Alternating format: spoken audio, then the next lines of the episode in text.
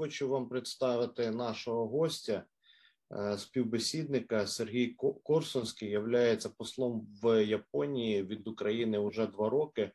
Сергій, взагалі, відомий дипломат, е, стаж уже більше 25 років. Працював і в Америці, і послом в Турції. А саме головне, що ну що мене приваблює, це те, що Сергій інтелектуал, експерт, написав дуже багато, більше 300 наукових праць, е, декілька книг, можливо, багато книг уже про зовнішні відносини. Е, мислить глобально. Я читав е, деякі статті, думає масштабно, і таких людей, як я сказав Сергію до цього в Україні, мені здається, не також і багато, і тому дуже цікаво поспілкуватися. Я, мабуть, розпочнемо з того, що ну, колеги, якщо у вас будуть запитання, ви або піднімайте руку по ходу, або пишіть в чат відразу. Але я хотів би, щоб ми розпочали з того, щоб Сергій розповів еволюцію відношення Японії до війни в Україні з самих перших днів до сьогоднішнього дня. Як Японія реагувала, як це змінювалося, що відбувається зараз, на якому рівні є підтримка або або взаємодія. Ну і будемо потихеньку далі рухатися. Сергію, передаю вам слово. Е, дуже дякую, вітаю вас всіх. Дуже приємно. Я знаю про ваш клуб, е, відслідковую так би мовити ті події, які трапляються там в Фейсбуці. І е, нарешті я дуже радий цій можливості з вами поспілкуватися. Почнемо значить, дійсно з Японії, і скажу я вам так: за ті два роки, що я тут, і за той час, поки я трохи вивчав цей регіон, Ну, не є страшним секретом, що е, моя кандидатура розглядалася спочатку в Китай, потім так сталося, що стала Японія, що мене абсолютно влаштовує. А, я, Тобто я займаюся цим регіоном трохи довше, ніж я тут знаходжуся. І е, з Японією відносини наші були завжди нормальні, вони гарні відносини. Е, немає у нас ніяких протиріч, ніяких конфліктних е, деталей. Але якщо подивитися з точки зору, що товарообіг. Е, минулого року досяг півтора мільярди, це е, зростання на 30% е, відбулося. Тобто до того це було десь мільярд доларів. А і зрозуміти, що ми маємо справу з третьою економікою світу, то і е, це мене абсолютно не влаштовувало, і це завжди дивувало. І, звичайно, баланс торгів, торгівлі дуже сильний на боці Японії. Ну, цілком очевидно, одні автомобілі які у нас дуже люблять. Ви прекрасно це знаєте. Всі ці е, моделі Toyota, е, вони звичайно закривають е, ну, масив того, що Японія експортувала до нас. Ми експортуємо до них Ферекспо, тобто оці сировину для металургії і фактично продукти харчування. Це основні такі сектори. Е, хоча є е, близько 30 номінувань товарів, які так чи інакше з'являються на японському ринку. Е, ринок неймовірно конкурентний. Він настільки конкурентний, що я можу сказати: ну я був більше ніж в 45 країнах світу. Довго працював в Ізраїлі, в Туреччині і в США. Я ніде в світі не бачив такої кількості, такої наповненості ринку. Що хочете, з усього світу ви тут знайдете. Воно має свою ціну, воно дуже дороге, але все є. Тому е, е, зайти на цей ринок дуже важко. Коли е, до того, як починати взагалі якусь діяльність, я ставив таку головну мету, що саме економічне напрямок зрушити. Ну, якщо я вам скажу, це факти чомусь у нас не дуже відомі, що Японія відіграє першу роль в МВФ не США, а Японія. Японія друга після США в усіх чотирьох структурах Світового банку. Японія на рівні з усіма країнами Сімки входить в ЄБРР і має свого директора там в раді директорів. Японія є один з найбільших в світі провайдерів технічної допомоги і один з найбільших інвесторів. За рахунок чого вона робить? За рахунок того, що в неї торговельний баланс, а зовнішня торгівля Японії це півтора трильйони доларів. Він е, позитивний, традиційно позитивний плюс 60-80 мільярдів на рік вони мають кубишку і використовують ці кошти не на споживання, а на е, інвестиції. Тут немає олігархів, Тут е, досить високий рівень життя, і філософія бізнесу коротко формулюється так: отримання прибутку не є головною метою бізнесу, соціальна відповідальність, загальне благо. Всі співробітники компанії мають отримувати свою долю від позитивних результатів роботи. Е, і це дотримується. Повірте, це дивно, але так воно і є. Коли розмовляєш з першими особами е, найбільших японських компаній, я зустрічався з абсолютно з усіма першими особами. Е, це дивує, коли вони говорять про те, як вони турбуються про своїх робітників і як будується їхня філософія інвестування, і так далі. Все змінилося кардинально, коли цього року і ще до до початку агресії. Вже чуття того, що вона станеться, було і ми вже почали активно працювати. Тобто, я проводив прес-конференції в національному прес-клубі. Ми намагалися підняти таку е, такі, е, таке розуміння в японському суспільстві, що треба е, нас підтримувати активно. І коли 24 лютого сталася ця біда, буквально на наступний день в парламенті Японії була прийнята безпрецедентна перша в історії Японії заява, яка стосується України, і це була дуже позитивна заява. Чому це важливо? тому що в Японії політична система, як в Британії, тобто у них члени уряду є членами парламенту. В парламенті є коаліція з двох партій, правлячих ЛДП і Кемейто, і ця е, вони формують уряд, і вони ж сидять в парламенті, і вони ж приймають всі рішення. Тому рішення парламенту це є фактично один в один е, іде в рішення уряду. Після першої е, заяви через декілька днів з'явилася інша, ще більш така сильна, тому що ви знаєте краще за мене перших три дні, коли там йшлося про захоплення Києва, і коли е, перша такі е, хвиля була така стурбованість, що ми не витримаємо. Коли ми витримали і коли ми почали давати відсіч, була друга заява. Вона вже була дуже конкретна і спрямована на те, що Україну треба підтримувати не просто заявами, а ділом. А я вже не буду там, е, як це розвивалося крок за кроком. Я вам скажу так: Вперше в історії Японії Японія надала е, допомогу армії іншої країни. Е, нехай це нелетальна, нелетальна допомога, тому що в Японії Конституція стаття 9 забороняє це робити, і вони просто не можуть поставляти зброю в конфліктні зони. Але е, е, е шоломи, бронежилети і багато дуже дуже корисних речей, які сучасний солдат має мати тобто гаджети, дрони і так далі. і так далі. Все це було поставлено в досить таких пристойних обсягах і почало доставлятися в Україну. І таких літаків було 12. Ну пізніше це вже пішла додатково. Були і ліки, і 200 тонн тільки медичних різних приладів, які надали спонсори. Все це 100% було з бюджету або Японії, тобто державного, так би мовити, бюджету, або надано компаніями. Вперше в історії Японії в парламенті Японії виступив іноземний лідер. Це був президент України.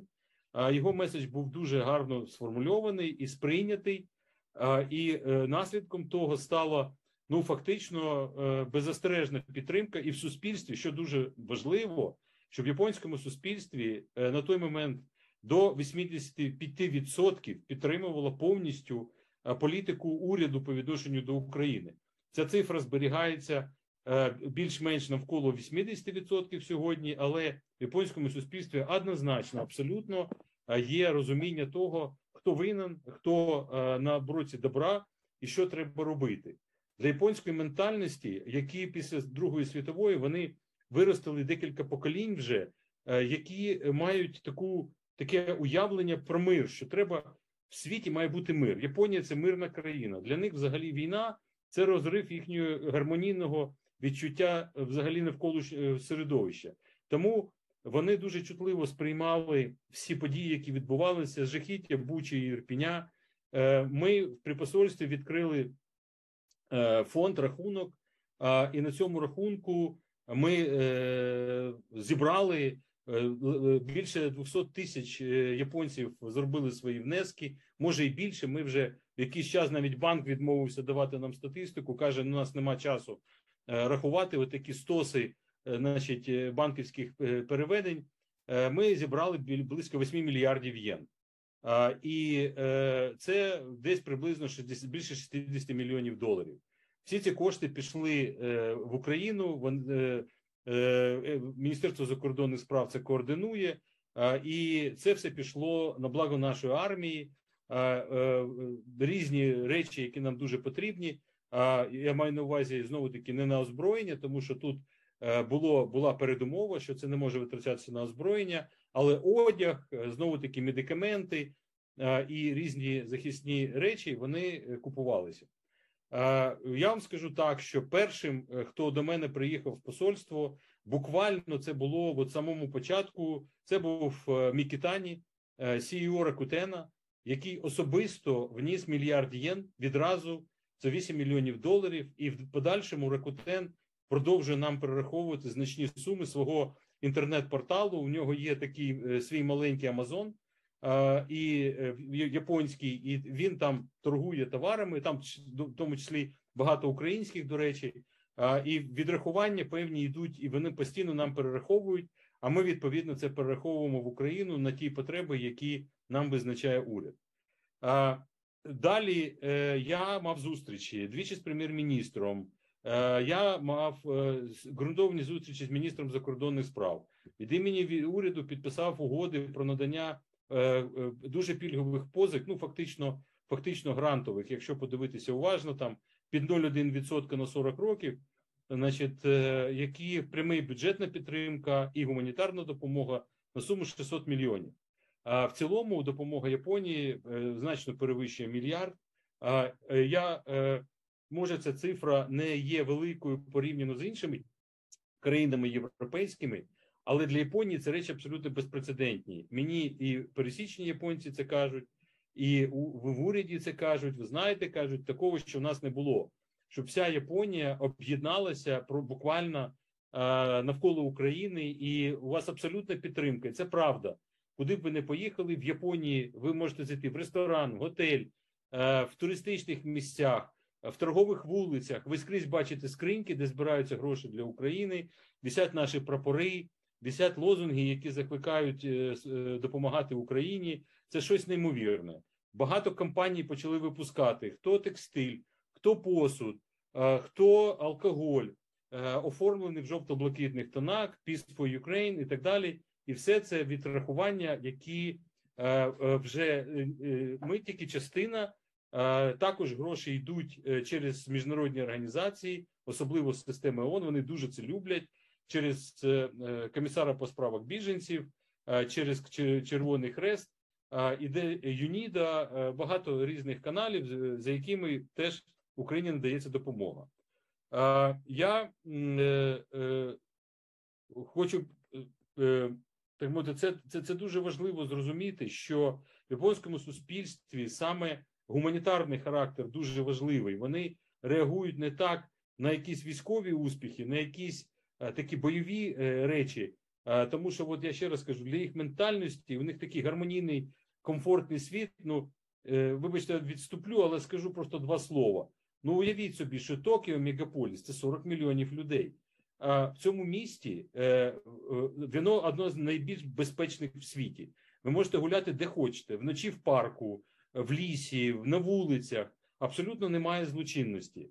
Ви ніколи не почуєте на вулиці гудків автомобілів, ви не побачите мігання фар. Ви абсолютно гармонійна тиша, спокій.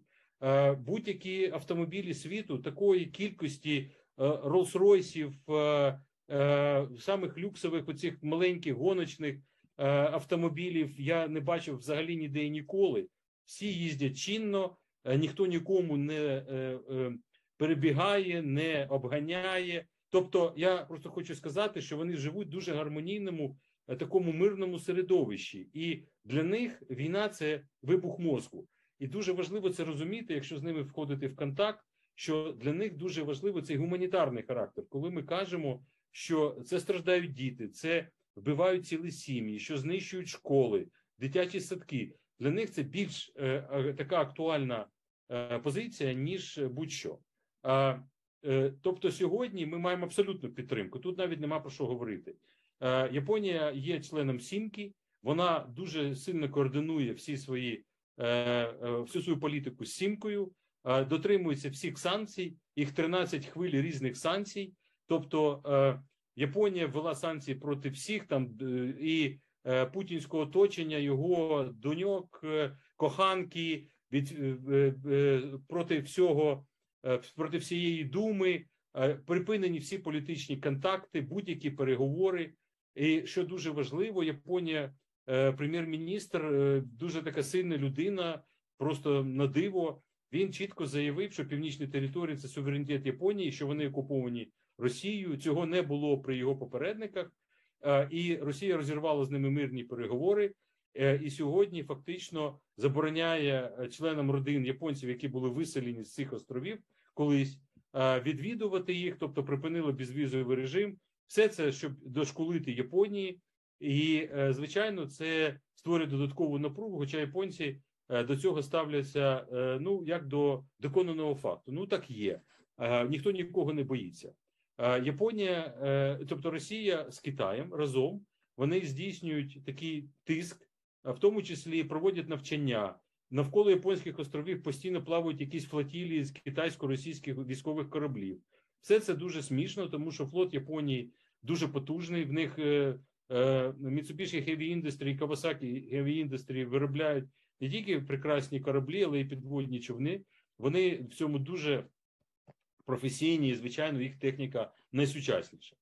Е, е, ну, але е, е, що важливо ще сказати, що коли вводилися санкції проти Росії перші хвилі, е, в Азії чотири країни е, е, е, ці санкції е, запровадили: це Японія, Південна Корея, Сінгапур і Мікронезія. І це важливо, тому що після 2014 року тільки Японія запровадила санкції, хоча дуже дуже е, я б сказав так, е, символічні. Вони просто заборонили в'їзд в Японію певним фізичним особам. Але сьогодні ці санкції повноцінні і вони діють. А Єдине, що чого мені не вдалося добитися, і що над чим ми продовжуємо працювати, це вихід японських компаній з ринку Росії. Тільки половина японських компаній так чи інакше повністю вийшли дуже невелика кількість, але більшість призупинили свої виробництва, в тому числі автомобілі будівні компанії. Е, Вони е, припинили виробництво, вивели персонал, е, закрили заводи, але і не постачають туди товар. Але е, вони ще повністю не вийшли. Продовжується енергетична співпраця. Е, Міцуї і Міцубіші продовжили свою діяльність в рамках Сахалін 2 Е, Для них це природний газ. Щодо нафти, то вони практично припинили закупівлю. А от що стосується природного газу, це десь близько 8,5% японського LNG вони отримують з Росії. Це дуже дешево, тому що там структура інвестицій така, що вони проінвестували Сахалін 2 а тепер отримують е, газ, е, тобто вони не платять Росії за газ, а вони отримують газ е, як платежі за інвестиції, тобто як повернення інвестицій. І тому вони, ну, по-перше, вважають за недоцільне відмовитися. По-друге, вони дуже бояться, що вони тільки вийдуть з цього проекту, туди зайдуть китайці, що абсолютно справедливо очікування. І, звичайно, вони цього не можуть допустити. Японія, якщо уважно подумати, і це теж у нас не дуже видно, а видно тут, коли знаходишся. У нас один ворог, у Японії три. Тобто, крім Росії, яка е, окупувала, ну окуповує частину території Японії, яка поводить себе дуже недружньо. Е, вона фактично включила оці чотири країни Японію в список недружних країн. Е, е, Японії загрожує Китай. Е, ну він це робить не відкрито, звичайно, там війною і так далі. Але на півдні Японії є острова Сенкаку.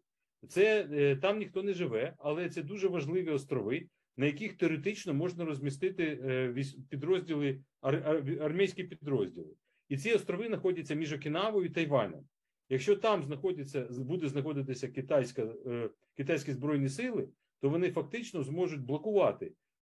Якщо американські значить, збройні сили, які з бази на Окінаві, спробують втручатися у, у справи нав- навколо Тайваню, це є небезпечно з точки зору регіональної політики, геополітики. А, і тому е, а Китай відкрито, абсолютно відкрито е, заявляє свої претензії на ці острови. Японія, звичайно, їх відкидає, і там постійно берегова охорона, кораблі берегової охорони двох країн постійно, е, значить, один одного звідти женуть. але це створює певну напругу, яка для Японії дуже неприємна. Ну і третє, що значно гірше навіть ніж перші дві, це абсолютно реальна загроза Північної Кореї. Е, Для Північної Кореї Китай, е, Японія це як для Ірану Ізраїль. Тобто е, вони постійно стріляють в бік Японії своїми ракетами, проводять такі випробування. Ці ракети падають Японське море, але це дуже дратує японців, тому що теоретично це є небезпека. І після того, як зараз Північна Корея оголосила себе ядерною державою, це може створити це, це створює реальну загрозу для Японії. Я вам скажу, що протягом останніх місяців е, були проведені навчання, що мене дуже здивувало, в тому числі в Токіо, е, навчання для цивільного населення, як е, евакуюватися в разі ракетної атаки. Я до цього протягом майже двох років я бачив багато навчань, які стосуються землетрусів, тому що нас тут трясе тричі на день. Але відносно ракетної атаки я таке бачив вперше. І це е, говорить нам про що? Про те, що в Японії чітко почали розуміти загрозу. Вони дуже уважно спостерігають за е, тим, що відбувається в Україні. Японці є частиною е, формату Рамштайн, е, і вони е, дуже з великим занепокоєнням дивляться на те, як от саме від ракетних атак е, ми е, е, потерпаємо, тобто вони досягають своєї мети, приводять до значних е, е, до і людських втрат, і до знищення інфраструктури. Е, І японці зараз почали говорити про те, що треба закупити тисячу гіперзвукових ракет великої дальності. Ну, здогадатися неважко чому. Вони говорять про зміни в конституцію для того, щоб в разі чого, якщо вони відчують, що Північна Корея щось готує, щоб вони могли атакувати першими. Сьогодні їм це заборонено їхньою власною конституцією. А і японці серйозно дуже е, говорять зараз про нові види озброєнь, про переоснащення е, парку е, літаків з F-15-16 на F-35 і так далі. І так далі. Тобто, вдвічі збільшується бюджет до 2%, як в НАТО, і йдуть серйозні дуже робота разом з Австралією і з Сполученими Штатами стосовно створення такого оборонного е, угруповання. Ну з Індією Кват називається, але Індія тут таке поки що е, невизначене е, така ланка, але Австралія, Японія, США однозначно дуже тісно кооперуються е, у цій сфері. А над чим ми працюємо з Японією в перспективі? Над тим, що я постійно їм про це кажу, і вони про це, це усвідомлюють, і вони почали над цим працювати. Майбутнього року Японія головує в сімці. Майбутнього року, скоріше за все, ми будемо свідками створення фондів, фонду або фондів, е, які будуть спрямовані на реконструкцію України. Японці мають унікальні речі, які можуть е, серйозно змінити обличчя України. Е, Вони фантастичні містобудівники. Ви всі бачили Босфор, мости через Босфор це японці. Через я був свідком в Туреччині побудови моста через Ізмітський залів 6 кілометрів довжиною. Абсолютно фантастична споруда. Е, Це теж японці. Е, Вони можуть е, допомогти нам створити систему швидкісних потягів. Власне, шинкансени дуже відомі. Те, що в Китаї зараз ця система існує, і вона вже краща ніж японська, можна сказати, але це японці навчили китайців, а не навпаки. І багато інших речей, особливо в високотехнологічній сфері, які вони могли б нам передати, автомобілі будування, в тому числі. І от серед вас, я так зрозумів, є люди, які займаються енергетикою. От я вам скажу, е, японці дуже е, цікаво вийшли з ситуації з електромобілями. У нас, е, ви знаєте, у нас є ці е, е, е, гібриди японські, е, і вони, в принципі, вирішили виробляти rav 4 електричний. Але мене таке враження, що японці зрозуміли, що вони програли ринок електромобілів е, маску і китайцям, і вирішили відразу переходити до воднів. І сьогодні в Токіо ви вже можете побачити мережу заправок водневих заправок, і вони почали виробництво водневих автомобілей, і вони вважають, що не треба витрачати час е, на літієві акумулятори. Хоча в США вони створюють виробництво, тому що це той ринок, і тому що треба обслуговувати е, власні ж Тойоти, які ж туди поставляються. Ну це номер один, як ви розумієте, ринок для них. Toyota в США відіграє вона на, на, на вершині піраміди автомобільної, але в самій Японії вони роблять ставку на водень, І це теж для нас створює певні перспективи.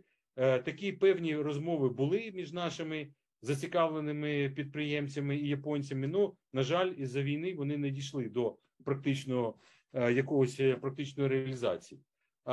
Я дуже сподіваюся, і більше того, я точно знаю, що во всіх основних торговельних домах Японії створені підрозділи, які специфічно займаються Україною. А їхній мінус в тому, що вони не говорять англійською мовою, і комунікація з ними дуже важка. Але якщо у вас є ті, хто можуть комунікувати з ними е, е, е, японською, або е, у вас є все-таки такі партнери тут, які говорять англійською, то я дуже раджу вже зараз почати з ними говорити про майбутнє. А скоріше за все, майбутнього року я думаю, що вже буде можливість е, відкрити так мовити Україну для інвестицій японських і зрушити цю співпрацю вперед. А оце те, що я можу вам дуже коротко е, і дуже швидко сказати про Японію, тому що є дуже ще багато цікавих речей, які хочеться вам розповісти. Сергій, ну видно, що ви наповнені у вас дуже багато інформації, розуміння. Дуже цікаво слухати. А, Може, трішки ще е, е, ви розповіли б, як змінилась конфігурація інтересів і намірів е, в Південно-Східній Азії з нашим конфліктом в Україні, тому що там і Китай, і Індія, і Японія, і Південна Корея, і, ну і так далі. Да, ну про ці країни розповідати трохи важче ніж про Японію, тому що там все не є однозначно. Значить, от візьмемо, наприклад, Індію. До речі, Індія, якщо я не помиляюся, от буквально в ці дні, буквально зараз, ВВП Індії перевищив ВВП Британії. Ну, звичайно, що це не на душу населення, і Індія, скоріше за все, вже найближчому майбутньому перевищить за кількістю населення Китай. Тобто Індія така країна, яка у нас недооцінена. Працювати з нею дуже важко. Чому? Тому що там дуже сильна позиція Росії. Я мав таку нагоду, це трохи дивно, але була така нагода. Мене запросили з Індії зустрітися онлайн, прочитати лекцію і бути в дискусії е, в університеті е, Джавахарлала Неру в Делі, тобто один з найбільших університетів і один з найбільших мозкових центрів при ньому. І я мав таку нагоду. Там було більше 30 професорів е, і аналітиків. І я вам скажу, це була найбільш нервова розмова. Я провів за ці два роки десятки лекцій в різних аудиторіях, відкритих, закритих, з ким хочете. Але це була чи не найбільш важка розмова, тому що ці професори в обличчі мені розповідали абсолютно е, наративи Russia Today. І це було просто дикість якась, тому що країна, яка потерпала від е, е, е, імперського іга мала б розуміти, що таке є імперське іго. І коли їм розповідаєш про ці речі, вони все одно повторюють тобі от те, що каже Соловйов з Кабєєвої. І це дуже дуже дивно, тому що індійці, ну вони в принципі цивілізовані. Ми з вами привикли звикли думати про Індію як країну дуже високого рівня IT. і це правда. І дуже багато індійців живе на заході, тобто вони ж комунікують. Це ж країна демократія. Вона не не те, як Китай, який зачинений сам собі.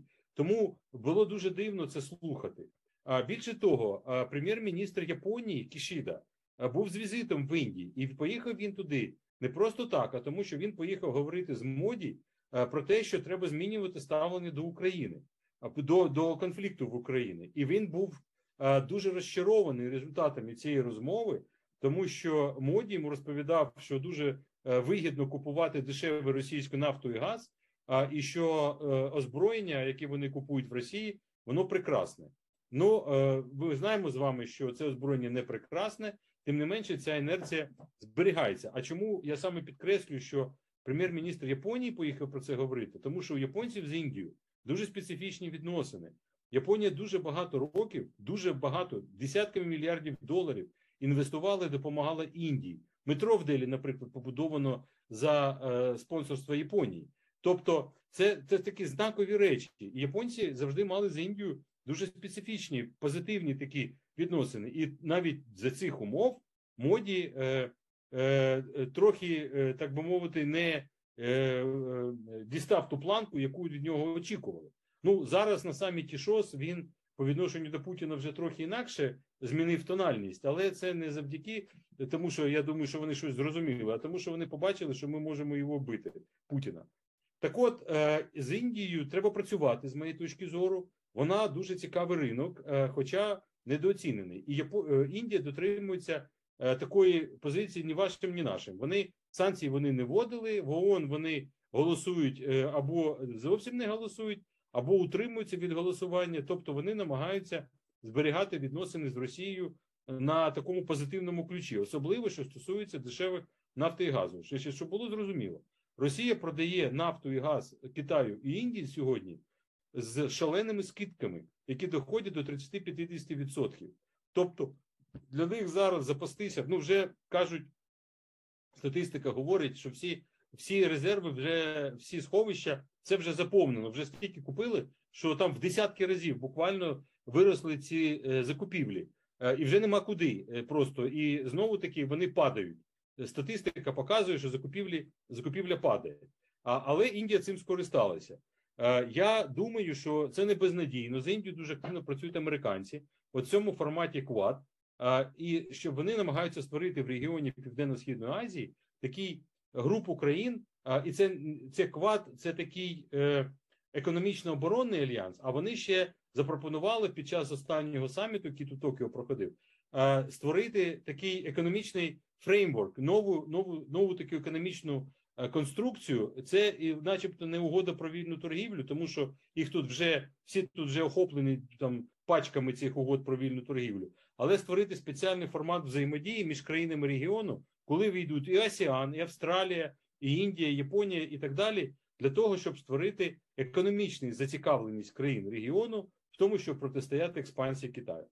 Е, звичайно, Китай був, є і залишатиметься на е, е, перспективу невідомо скільки років головною основною головною біллю для Сполучених Штатів. Це треба теж дуже чітко усвідомлювати.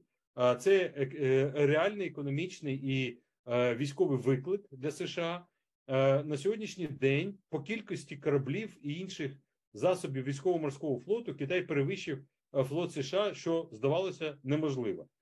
По якості, звичайно, флот США набагато більш сучасний, набагато більш е, озброєний сильно, але Китай вже є реальною силою. Це не можна цим не можна нехтувати. Е, два питання ключових, які стоять на порядку денному: це Тайвань і Південно-Китайське море. І якщо е, уважно розібратися, а я спеціально цьому приділив значну увагу, тому що ну треба розуміти, ну чого Південно-Китайське море стало таким таким місцем, навколо якого точаться глобальні процеси. Якщо уважно подивитися на географію, взяти мапу і і уважно подивитися на торговельні шляхи, то ви побачите фантастичну річ. Е, це е, це південно-китайське море, незважаючи на те, що навколо нас тут одні океани, воно є найбільш ефективним, безпечним і таким магістральним шляхом для торгівлі. 40% торгівлі ЄС проходить через південно-китайське море. Практично вся торгівля, окрім Е, Росії і Японії. Там така е, ідея і постачання енергоресурсів, і просто товарів, і контейнеровози, і будь-який інший маршрут, який скажи, ну скажімо, здається, можна обійти там це море. А от якщо не можна, там з'ясовується, що ви там немає таких проливів, е, там немає таких магістральних маршрутів, і там інше мореплавство дуже є невигідним. Тобто, ключовий момент це південно-китайське море яке в собі це фактично такий жгут торговельних маршрутів з усього е, цього регіону, який йде далі е, на е, Азію і на Європу. І що там в цьому південно-китайському морі? Там є атоли. Атоли, які кораблі по визначених маршрутах легко обходять. Але Китай почав ці атоли, які вважалися з його точки зору нічийними, захоплювати. І на цих атолах шляхом штучного значить, збільшення їх територій, створювати військові бази. І намалював таку лінію, називається 9 штрихів, лінія 9 штрихів. І якщо ви побачите цю лінію, то ви зрозумієте, що повністю вся судоходна частина Південно-Китайського моря стає, якщо ці атоли є китайськими, то воно стає внутрішнім морем Китаю. І тоді Китай буде це регулювати, що, звичайно, не може бути абсолютно ніяким чином прийнято. Є рішення міжнародних судів стосовно того, що це неправильно. Китай їх ігнорує. Є е, серйозні проблеми у Китаї з В'єтнамом, з Філіппінами і е, з Бутаном стосовно саме цього проблеми, тому що він відрізає територіальні води цих країн. Китай це ігнорує, але з ним от з цього приводу точаться і регіональні, і міжнародному рівні значить, дискусії, і ЄС і США категорично проти того, щоб визнати це територіальними водами Китаю або виключно економічною зоною, хоча б тобто, там Китай має свій сматок і він має там залишатися. А, Крім того, якщо подивитися на карту, як проходять кабелі зв'язку, підводні кабелі зв'язку, оптоволоконні, в тому числі інтернет і так далі, всі інші, з тої самої Японії, Кореї, як проходять вони далі, виходять на Азію, на Європу і на Америку. І ви побачите, що знову таки всі ці кабелі проходять через Південне Китайське море поблизу Тайваню. І тому, якщо Китай контролює цю територію, то він, звичайно, може е, в будь-який момент часу перекрити ці кабелі, і це створить е, ну, катастрофу в буквальному сенсі, тому що супутникових каналів зв'язку недостатньо для того, щоб покрити потребу таких високотехнологічних країн. А е, що значить, з Китаєм з цього приводу Китай Тайвань? Ця проблема вона створена Е, таким, значить, в 70-ті роки ви знаєте цю історію, чули про неї. Ніксон, Кісінджер. Це все Кісінджер і придумав. Тобто, в обмін на те, що Китай погодився е, е, нормалізувати відносини з США і відірвати його таким чином від радянського союзу, що було метою отієї спецоперації Кісінджера по візиту Ніксона. Значить, результатом цього стало, по-перше, що з Ради безпеки зник Е, зникла Республіка Китай, тобто Тайвань, який там знаходився, і на його місце сили Китайська Народна Республіка. А з другого боку, це те, що виникла проблема Тайваню, тому що Республіка Китай, ну ви ж розумієте, це ще з часів, це 49-го року, коли китайці Чан, Чан Кайши е, витиснули з території Китаю. Він збіг на Тайвань, і там була створена Республіка Китай, демократична, е, так мовити, демократична частина Китаю. Воно так і залишається. Але у 70-му році було прийнято таке мудре рішення, що це буде політика одного Китаю, яка говорить наступне: що це є Китай, але тобто Тайвань з іншого боку, Тайвань зберігає дуже сильну автономію, е, збройні сили і навіть можливість мати зовнішні зв'язки. Е, сьогодні я точно не знаю, тому що це е, десь 14 або 15 країн світу. Це маленькі, як правило, країни. Е, Океанії, вони визнали Тайвань і не визнають Китай. Але серед цих країн, я думаю, ви будете здивовані, Ватікан. Ватікан не визнає Китайську Народну Республіку і має дипломатичні відносини з Тайванем. Тайвань має по всьому світу свої представництва, вони називаються торговельні представництва, а не посольства. Хоча фактично, якщо уважно подивитися на де-факто, як приймають посланників Тайваню в багатьох демократичних державах, вони їх приймають як послів.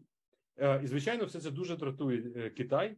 Він це найбільша е, больова точка для Китаю. Не дай Боже, значить, оце торкнутися Тайваню і якось сприяти зміцненню його незалежності, його суверенітету. То Китай відразу в найжорсткіших термінах це засуджує. І от як це сталося з Литвою, яка фактично відкрила в себе офіс Тайваню, Е, там же ж фактично розрив дипломатичних відносин і так далі. Тобто Китай до цього ставиться дуже болісно. А Сі Цзіньпін зробив проблему Тайваню центральною проблемою своєї зовнішньої політики. Він заявив, що як це він каже, е, е, відновлення китайської нації має відбутися шляхом об'єднання, в тому числі об'єднання з Тайванем. Ну чому така, чому Тайвань така, значить, проблема? Ну очевидно, тому що на Тайвані розташована е, компанія, яка виробляє 70% чіпів. Причому це не просто чіпи, а це найсучасніші чіпи, це мікрочіпи, це те, що стоїть в найбільш сьогодні просунутій електроніці всього світу. А сьогодні саме про виробництво чіпів стало таким е, своєрідним, я не знаю, це якийсь золотий грааль для, е, для бізнесу, тому що немає такої електроніки, ні автомобіль, ні ракета, ні літак ні телефон, ні, ніяка техніка не працює без цих чіпів. В світі е, є декілька виробництв, але Тайвань займає ключову позицію в цьому. Китай намагається багато років створити власне виробництво.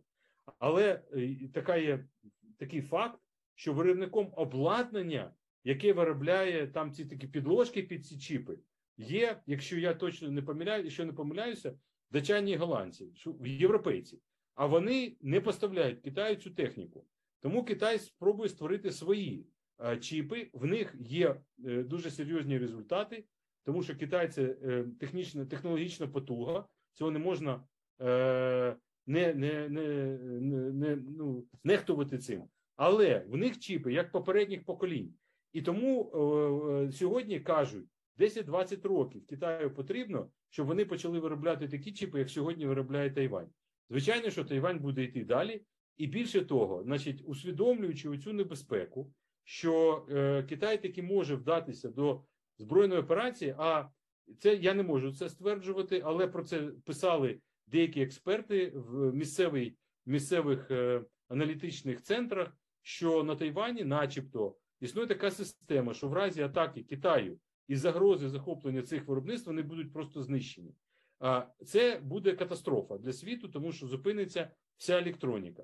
Для того щоб цього не сталося, сьогодні засягнуть домовленості, і Тайвань будує завод в Сполучених Штатах, величезний завод по виробництву чіпів, і створює теж завод, будує завод і створює дослідницький центр по далі по е, мікроелектроніці в Японії. Тобто, фактично, е, Тайвань е, цього раніше раніше уникали, тому що, звичайно, ну який же монополіст поділиться своїми технологіями з конкурентами. Але на сьогоднішній день таке враження, що всі зрозуміли, що небезпека реальна і що ніхто не може е, контролювати рішення Китаю. Тому, е, значить, е, ці виробництва фактично переносяться в США і в Японію. Е, і е, далі, я так розумію, вже буде більша диверсифікація постачань, але це ключовий момент. Е, фактично, ні з якої іншої точки зору Тайвань такою зацікавленості не не, е, не, є для для Китаю. Е, свого часу така ж е, от Гонконг. Ну, знаєте, які гроші там крутилися. Це біржа і фінансові центри, і так далі. Це ж не завадило Китаю спокійно забрати Гонконг, втратити оці всі переваги, які там були. Але йому це не було цікаво, тому що то просто гроші. Ну їх більше, їх менше. Китай найбільший в світі утримувач цінних паперів е, Держказначейства США, тому у нього трильйони. Йому все рівно. Там плюс 300 мільярдів, мінус 300 мільярдів. Ну, подумаєш. Що стосується чіпів, це дуже серйозно. Тому що Китай, ну от ми з вами, я так думаю, що в Україні 5G ще нема. Тут є вже Японії. Але Китай вже е, е, будує інфраструктуру для 6G. І в Китаї кількість патентів, які подані ну фактично 40% світових патентів е, подані в цій галузі. Це китайські і це міжнародні патенти. Тобто Китай дуже активно йде в напрямку штучного інтелекту, робототехніки і оцієї електроніки надсучасної, а чіпи в серці цього всього. Тому для них це дуже важливо. І е, військова, військовий аспект тайванської проблеми він пов'язаний ще і от з технологічним. І звичайно, що Сполучені Штати, ви, мабуть, чули, буквально сьогодні я прочитав і побачив там в Твіттері чергове інтерв'ю Байдена, де він чітко каже, що в випадку атаки е, збройних сил Китаю, ну армії, як вони там називаються, народної армії Китаю на Тайвань, е, Сполучені Штати повною мірою впишуться за Тайвань, тобто будуть воювати своїм не тільки е, там технікою, а людьми. Тобто вони поставлять туди фізичну силу. І це це не випадково ще раз, тому що ми говоримо сьогодні про майбутнє, фактично технологічне майбутнє е, майбутнє лідерство, і Сполучені Штати ніяк не можуть дати комусь іншому, не те, що там е, комуністичному Китаю, е, це лідерство отримати. Все інше в регіоні, те, що відбувається, воно має такий однорідний характер, і цей однорідний характер визначається лозунгом не примушуйте нас вибирати. Таке відбувалося декілька разів. Е, за цей час, е, наприклад, на саміті країн АСЕАН, е, Азіатсько-Тихоокеанського співробітництва, на багатьох двосторонніх форумах і візитах, як тільки країни регіону збираються і в якомусь форматі між собою говорять, їх меседж до Китаю і до США однаковий. не примушуйте нас обирати. Ми не хочемо обирати, тому що з одного боку багато країн є демократичними, і вони так мовити, знаходяться так більше афілійовані з ліберальним світом. А з іншого боку, для всіх абсолютно країн регіону найбільший торговельний партнер це Китай, і для Японії в тому числі. І це е, створює такий розрив, тому що з одного боку Сполучені Штати хотіли б в регіоні мати серйозну присутність її збільшувати, а тут навіть Південна Корея з Японією посварилися, і вони зараз їх мірять е, ну такі серйозні зусилля. Е, це ще наслідки Другої світової війни. Е, тому що ну очевидно, що від єдності Південної і Японії залежить дуже багато. Обидві країни технологічні, обидві країни мають сильні збройні сили, обидві країни протистоять Північній Кореї, обидві країни мають е, потенціал для того, щоб навколо них об'єднувалися. А е, є країни, які чітко афілійовані з Китаєм або з Росією, наприклад, М'янма, це член АСЕАН, але там військовий військовий переворот, хунта, і першим перший е, е, е, візит, який голова хунти, генерал е, з М'янми був, він був до Москви. Там зброя, там російські найманці, е, так звані радники. Е, і це було б лише епізодом, але от нещодавно, вже під час нашої війни, зараз був другий візит цього ж лідера в Москву. І про що вони говорили? Дуже стурбувало всіх в регіоні. Вони говорили про будівництво у М'янмі атомної станції, тобто атомної електростанції, що є само по собі е, ідея ну, дуже близька до безумства, тому що ні рівень освіти, ні рівень технологічної розуміння цієї інфраструктури, ні відстань, ні те, що це хунта військова. Не створює передумов для того, щоб там була побудована атомна станція, тому що це серйозна відповідальність, але це доступ до ядерних технологій. Ми всі пам'ятаємо, як починався Іран, Бушер і так далі. Дивіться, де е, що далі відбувалося. Дуже є небезпека, що це може статися у. Е, є країни, такі як Лаос, Камбоджа. Е, це країни, які теж афілійовані скоріше з Китаєм з Росією, ніж з цивілізованим світом. В'єтнам також він на межі, тому що в нього очевидно традиційні дуже гарні відносини з Росією, але водночас Сполучені Штати вживають дуже рішучих заходів для того, щоб саме В'єтнам Е, залишався принаймні нейтральним. Е, Південна Корея туди перенесла з Китаю е, частину своїх LG. Компанія, наприклад, виробництво екранів перенесла саме в В'єтнам. Там багато мільйонів, сотні мільйонів інвестицій були зроблені. І, до речі, от якщо взяти ковідний період, то вважається, що Китай дуже непогано з нього вийшов 2,3% зростання. Так от, Китай 2,3, а В'єтнам 2,9. Тобто, В'єтнам навіть краще вийшов з цієї ситуації.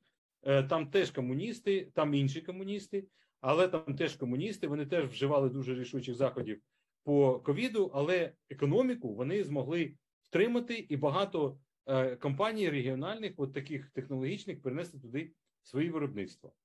Є дуже важливі країни, такі як Індонезія і Малайзія. Це величезні ринки, це величезні виробники, але там е, ситуація є такою трошки нестійкою, тому що з одного боку ці країни свого часу закупали багато зброї у Росії. Росія, взагалі, е, номер один постачальник зброї в регіон.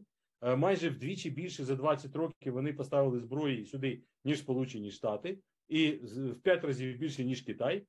Е, але в принципі там не є така чітка афіліація з Росією. З ними треба працювати, і така робота ведеться але вони займають таку свою позицію, тому що це великі, це це потужні держави, які мають таку розкіш, своє бачення е, мати. Ну, ви, бачили, зараз Індонезія буде готувати двадцятку, і президент Індонезії від, треба віддати йому належне. Поїхав в Україну, це вперше в історії.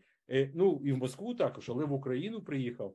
І це теж важливий контакт і важливий розвиток подій. Окремо я не сказав, але це абсолютно очевидно, що Австралія, Нова Зеландія, вони на боці добра, вони є частиною західного світу, вони називаються Азією, вони Океанія, але вони безумовно дотримуються і санкцій. Австралія допомагає нам. В Новій Зеландії трохи там є свої теж такі мирні е, такі уявлення, що ми не маємо втручатися.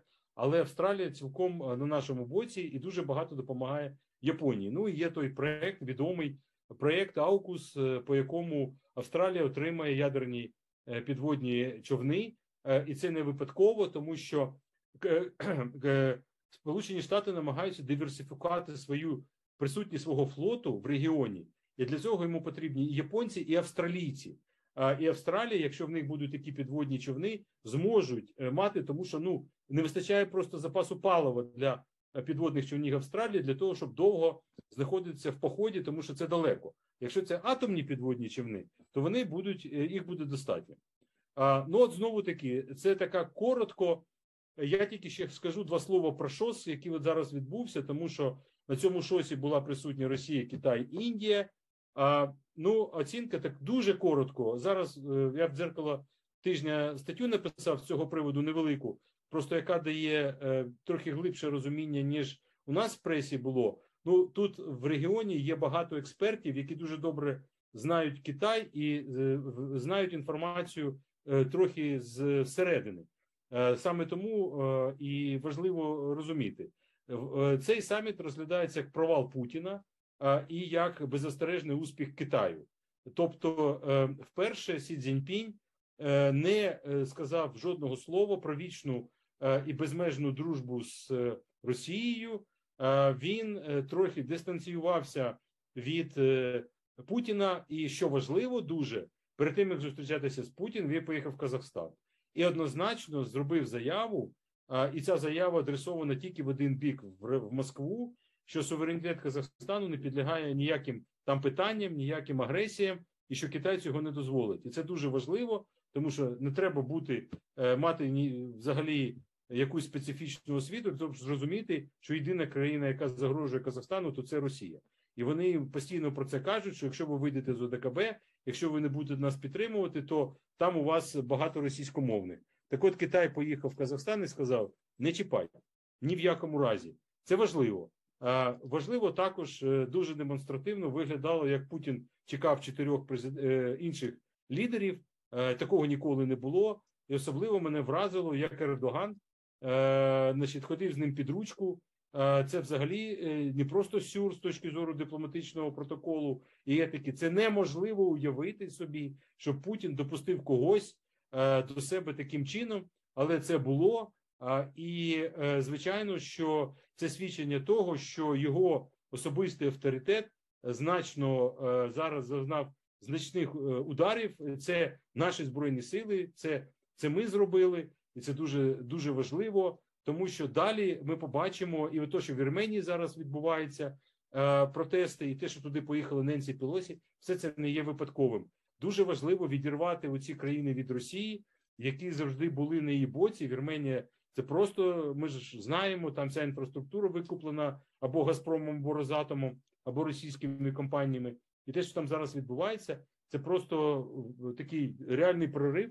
Я думаю, що ми будемо мати далі продовження, і це буде мати, е, е, так би мовити, від відзеркалення на регіоні Південно-Східної Азії. Вже на останнє на цю тему скажу, що тут чітко усвідомлюють, що і енергетична криза, і продовольча криза, а вона тут присутня. Тут ціни значно зросли на енергоресурси на продовольство. Що це Росія, е, ніхто не звинувачує Україну взагалі. Всі тільки стурбованістю ставляться до цієї ситуації і намагаються знайти можливості, е, так би мовити, хеджувати ці ризики, тобто шукати альтернативні е, джерела постачання.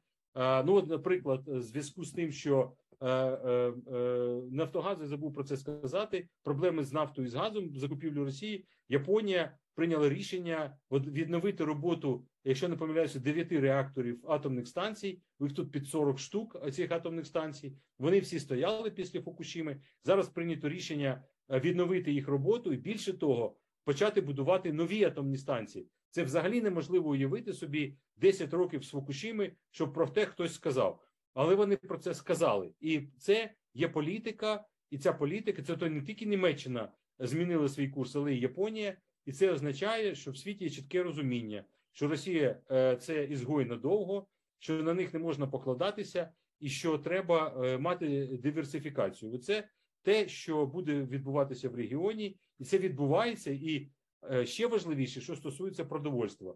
От, до речі, якщо хтось з вас має бізнес з Китаєм, зараз там я от прочитав буквально такий аналіз ринку. Там дуже зараз готові готова їжа, тобто заморожені продукти, які можна відразу готувати, тому що там черговий локдаун на 300 мільйонів людей, і це якась нескінченна історія. І зараз дуже вигідно те поставляти те, що ви е, не готуєте, відразу можете от в такому вигляді там, значить, е, висвяче печі і, їсти. Ну, якщо хтось поставляє, то це зараз дуже вигідний ринок. Е, Ну, от це те, що я можу дуже коротко сказати про регіон. Сергію, е, ну ви дуже глибоко розбираєтеся в Південно-Східній Азії. Я думаю, нам було б з вами цікаво годин 10 поспілкуватися. Е, Дуже дякую. Ми можемо ще поспілкуватися? Так, будь ласка, звичайно. У мене, мене Так. є час до ще хвилин 40 є. Будь ласка. Да, супер. Е, Азія, Південно-Східна Азія, зокрема, це регіон, який сьогодні стратегічно піднімається в світі, уже піднявся з точки зору економіки, впливу і всього. Україна, на жаль, туди дивиться дуже мало і працює дуже мало з регіоном, який сьогодні ну один найпотужніший, мабуть, в світі. Е, Тому, перше, я думаю, що нам треба глибше починати розбиратися і дивитися. Там дуже багато потенціалу. Друге, в мене швиденьке запитання. Ну, це таке швиденьке запитання, на яке, мабуть, можна годинами відповідати, але можливо можна швидко. Е, Дивіться, я знаю, що ви цілий ряд там е, книжок написали на цю тему. В той же самий час, як ви сказали, що є країни е, там в Азії, Південно-Східній Азії, які кажуть, не змушуйте нас вибирати, звертаючись до Китаю і звертаючись до США. Не змушуйте нас вибирати між цінностями і економікою. Е, Але ми бачимо, що коли постає таке питання, не змушуйте вибирати між цінностями і економікою, то економіка перемагає рано чи пізно. Ми це бачимо по Європі яка зблизилась з Росією. Ми це бачимо по Гонконгу, який потихеньку Китай фактично з'їв. І якщо буде продовжувати стратегія, не змушуйте нас вибирати, то фактично Китай буде домінувати в тому регіоні повністю, тому що він цією soft power, е, своєю економічною тихенькою сапою, потихеньку е, ну, візьме умовно під контроль там більшість країн. Це раз. Друге. Південно-східна Азія, як кажуть, і Близький Схід це така собі порохова бочка. Да? У нас є Індія, Пакистан, у нас є Японія, у нас є Тайвань, Китай, у нас є Японія, Південна Корея, і набагато більше там цього сплетіння. Тобто е, є, є така е, в геополітиці. Я думаю, що ви знаєте, е, один мені здається, американський історик пастка Фукідіда, да, яка заключається в тому, що коли піднімається новий гегемон, то це все рівно рано чи пізно призводить до великого конфлікту. Із 12 найбільших таких історій в історії цивілізації, коли піднімався новий гегемон, ми мали вісім великих воєн, конфліктів. От так чисто гіпотетично, ви більше шансів віддаєте на те, що в Азії почнеться війна з Заходом, чи, чи не почнеться? Ну я не знаю, це дуже спрощене запитання. Ви знаєте, я на нього відповім так. Е, е, якщо Китаю е, е, потрібен порядок, е, як і Сполученим Штатам. Тобто, який порядок це інша справа, але якийсь порядок їм обом потрібен. Е, Китай це цивілізація, яка існує тисячі років, яка має дуже глибоку філософію, при тому, при всьому, тобто комуністична ідеологія це 100 років, але Китаю більше трьох тисяч. І конфуціанство ніхто не відміняв, і Лао Цзи ніхто не відміняв. А все це в китайському ментальності в суспільстві присутнє. А, і як би вам не розповідали про те, яку комуністична партія роль відіграє в Китаї, повірте, що всі китайські лідери, е, в тому числі комуністи, їздять на, е, на Тибет і ходять в монастирі буддійські, і моляться, і просять порад, е, і е, монахи їм допомагають. Тому що це заради Китаю, це заради е, більш загальних речей, ніж просто якась сьогоднішня ситуація. Я чому про це кажу? е, все-таки е, в китайській ментальності війна це не є правильний вихід. Е, вони б хотіли вирішити питання Тайваню е, дипломатичним шляхом, воювати з Сполученими Штатами з країною, з якою торгівля 750 мільярдів доларів. Ну це величезна космічна дурниця. Е, Очевидно, що війна з Заходом, де а з Європейським Союзом у них 820 мільярдів, разом це півтора трильйони. Воювати з е, споживачами, які купують твою продукцію на півтора трильйони доларів, може тільки, вибачте, ну абсолютно ненормальна людина. Тому е, ні, я не бачу е, можливості, що Китай свідомо вдасться до подібних кроків. Я думаю, що все-таки, незважаючи на те, що ви чуєте дуже такі серйозні заяви, ви, ви можете читати статті, в яких е, є такі е, досить такі жорсткі висловлювання. Політика це е, дипломатів вовків, як вони це називають, коли робилися дуже жорсткі заяви. Це не означає, що ми будемо мати, ми будемо свідками масштабної війни. З іншого боку, е, це питання залежить і від заходу, з моєї точки зору. Мені здається, і тенденції до цього я дуже радий бачити. Е, Ну, скоро відбудеться саміт між Байденом і Сі Цзіньпінем. На заході також є розуміння того, що з Китаєм треба знайти певний, певну модальність відносин. Тобто, треба визначити речі, які для них є спільними, і в яких вони будуть мати співробітництво, і речі, які є принциповими, і в яких вони не погоджуються, але утримуються від жорстких дій.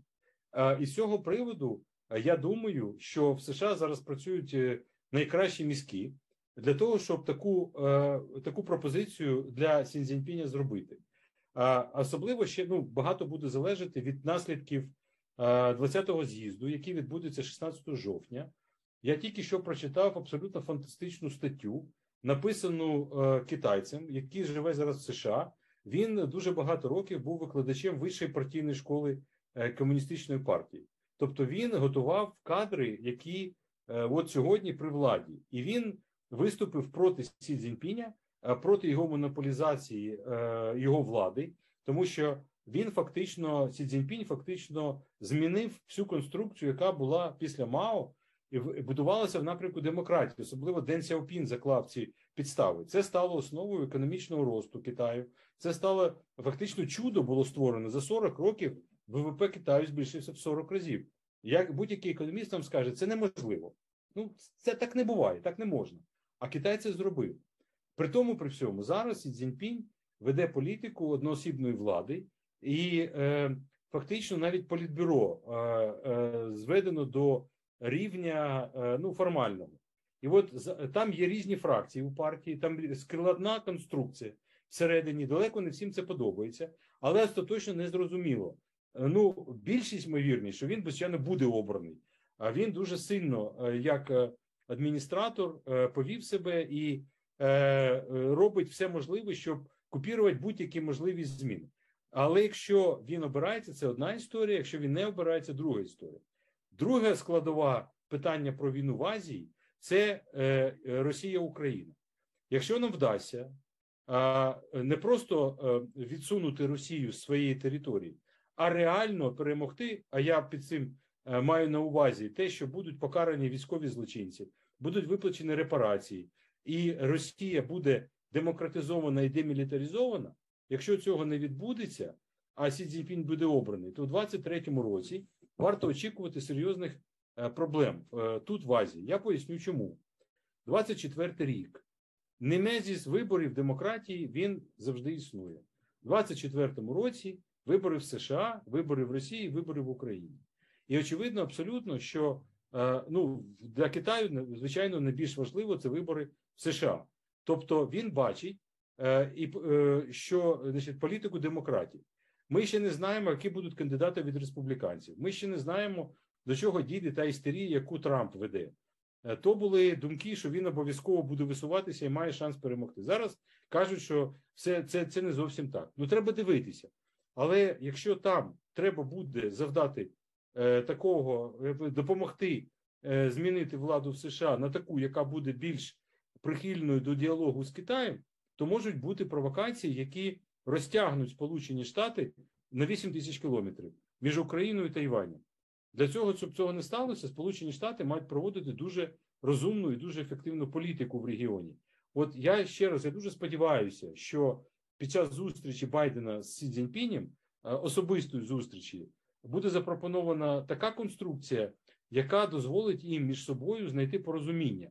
Я б вважав, що для нас це ідеальний варіант, щоб Китай не е, підтримував Росію, щоб Китай скоріше націлився на північні території, які е, частину Далекого Сходу, яка була окупована Сталіним, а це факт. Я був в Китаї, е, і я бачив сам розмовляю. Я був е, в розмовляв з їхніми аналітиками, з політологічними, які працюють на держраду КНР. Вони мені показували карту, де на території Далекого Сходу відмічені території, які були китайськими, які Сталін забрав. Тобто краще б вони туди дивилися, ніж на Тайвань. Ми не знаємо, як вони домовляться, бо на такому рівні такі влади, вони, як ви розумієте, політики, вони цинічні. Їм треба вирішувати глобальні речі, і в ідеалі має бути, як мені здається, знайдений певний компроміс між тим, наскільки вони знаходяться в конфронтації, а де вони знаходяться в кооперації. А Росія при цьому нічого не грає, вона фактично виключена, і цей саміт ШОС це показав, що Китай вже почав її, так би мовити, маргіналізувати. Тобто, в ШОСі фактично сьогодні номер один Китай. Хоча Росія, коли його створювала, думала, що це вона буде е, там лідером, а не Китай. Тому е, от, е, ймовірність війни існує. Я скажу так: це не буде світова війна, це не буде ядерна війна, але це може бути збройний конфлікт, який завдасть значної шкоди регіону, в якому фактично виробляється зараз 50% світового ВВП. Це е, звичайно для світового ринку це дуже погано. Це це і так логістичні е, всі ці, е, ці ланцюжки порушення. А якщо не дай Боже тут щось станеться, то я собі взагалі не уявляю, значить, як буде здійснювати мореплавство, обіг контейнерів. А як будуть виробники і споживачі балансувати свої інтереси, враховуючи кількість того, що виробляє Китай, і вже якість його продукції, так що оця Е, політика створювати виробництво на своїй території західна, вона правильна, але вони не зможуть покрити швидко всі ті потреби, які у них існують. А а Китай продовжує виробляти е, ну гігантську кількість е, продукції, яку ми всі споживаємо.